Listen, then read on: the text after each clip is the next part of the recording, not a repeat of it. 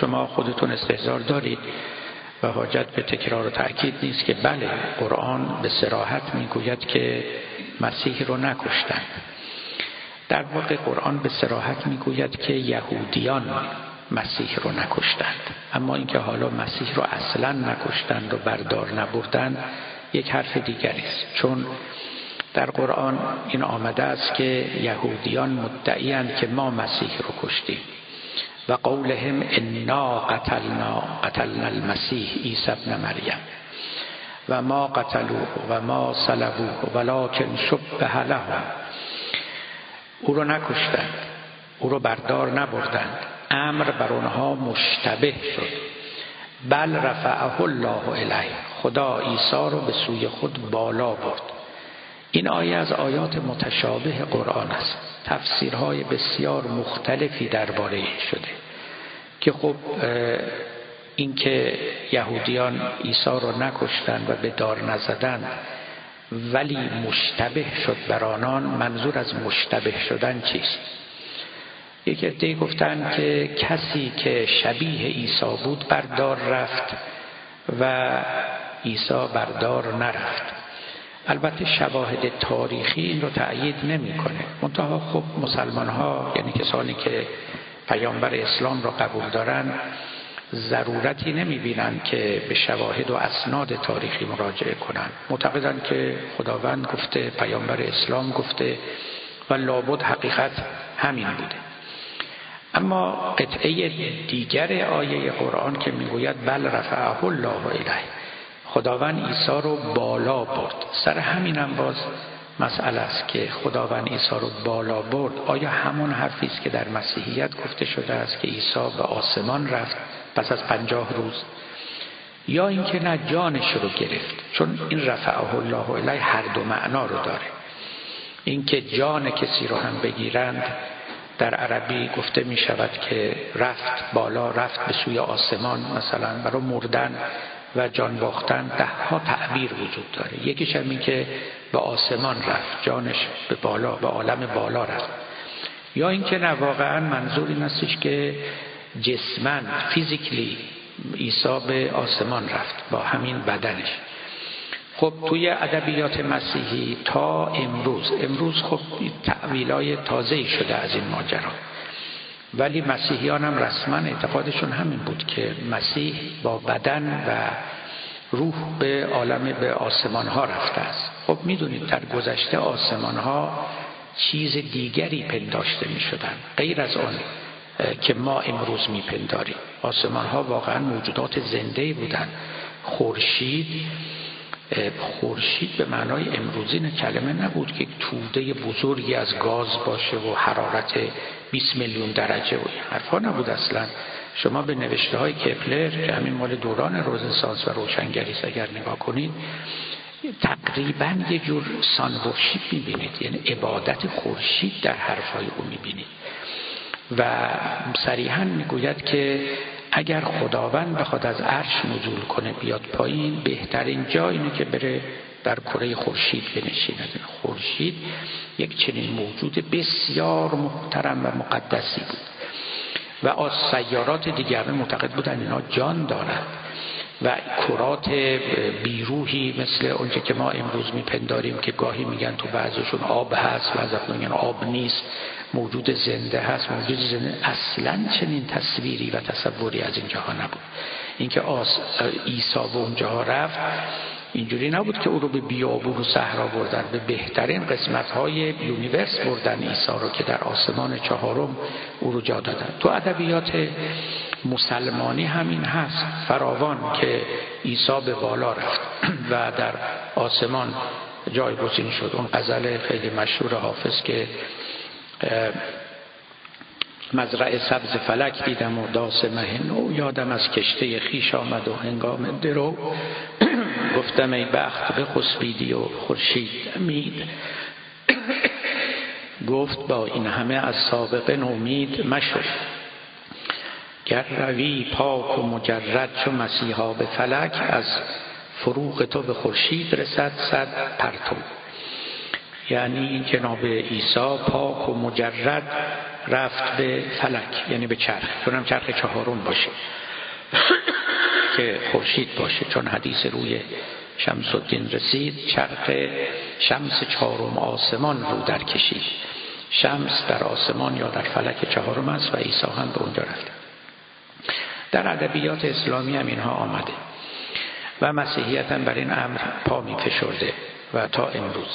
البته در تفسیرهای امروزین مسیحیان پاره‌ای از این حرفا دیگه تفسیر سمبولیک می شود و کمتر عقیده دارن که عیسی با بدن و آسمان رفته باشد. من خودم با بعضی از مسیحیان، از متعلهان و متکلمانشون که صحبت میکردم، میدیدم ابا دارند از اینکه چنین چیزی رو جزو ارکان مسیحیت بشمارند. یادتون باشه مسیحیت در واقع بیش از اینکه بر تعالیم مسیح مبتنی باشه، بر مرگ مسیح مبتنی است. یعنی اینکه عیسی چجوری مرد و مردنش چه معنا داشت، خدایی که آمد و به دار کشیده شد برای اینکه گناهان ما آمرزیده شود. خب اگه عیسی به دار کشیده نمیشد، پاره‌های بزرگی از مسیحیت دیگه این نبود که اکنون هست. منتها البته اونا میگن این نقشه الهی بود، این برنامه خدا بود که بیاد به خاطر آدمیان، به خاطر مخلوقات خودش که دوچار اوریجینال سین بودن، گناه اولیه‌ای که آدم کرد و به پای همه فرزندان او نوشته شد، آمد و رنج کشید تا این گناه آمرزیده شود و همه آماده و مستعد ورود به ملکوت الهی و به بهشت بشوند. حالا تناقضاتی هم در اینجاها البته وجود دارد که مسائل مشکلی است، مربوط به کلام مسیحی است. من خودم در یک اینترسکتولوژی باز در انگلستان در بیرمنگام شرکت داشتم سالها پیش. کشیشی اونجا صحبت میکرد و این نکته رو گفت. گفت از نظر شما مسلمان ها خدا همه کار برای آدمیان میکنه، دلش برای آدمیان میسوزه، رحیم هست، رحمان هست، پیامبر میفرسته، دغدغه هدایت آدمیان رو داره، گاهی غضب میکنه، گاهی هم البته رحم میکنه، نعمت میده، رزق میده، جان میده، جان میگیره، همه اینجور کارا رو با آدمیان، ولی یه کار نمیکنه و اون اینکه به خاطر آدمیان رنج بکشه. اصلا مقوله اینکه خدا رنج ببره غیر قابل قبول است در کلام اسلامی و بدیهی است. میگه ولی ما این یکی رو هم برای خدا قائلیم که آمد به زمین و تن داد به درد کشیدن و رنج کشیدن و بردار رفتن و زخم خوردن و خون, خون ریختن و جان دادن و تحقیر شدن و شکنجه دیدن و اینکه یهودی‌ها آب دهان به روی او افکندن. همه این تخفیف‌ها و تحقیرها و رنج‌ها و زجرها و مشقت‌ها و شکنجه‌ها رو تحمل کرد برای اینکه اون اوریجینال سین، اون گناه نخستین آمرزیده بشه و عیسی دروازه بهشت و دروازه ملکوت الهی بشه. این خود خدا بود که به صورت پسر به این عالم آمد، کسی غیر خدا نبود. عیسی خود خدا بود، تماما انسان بود و تماما خدا بود.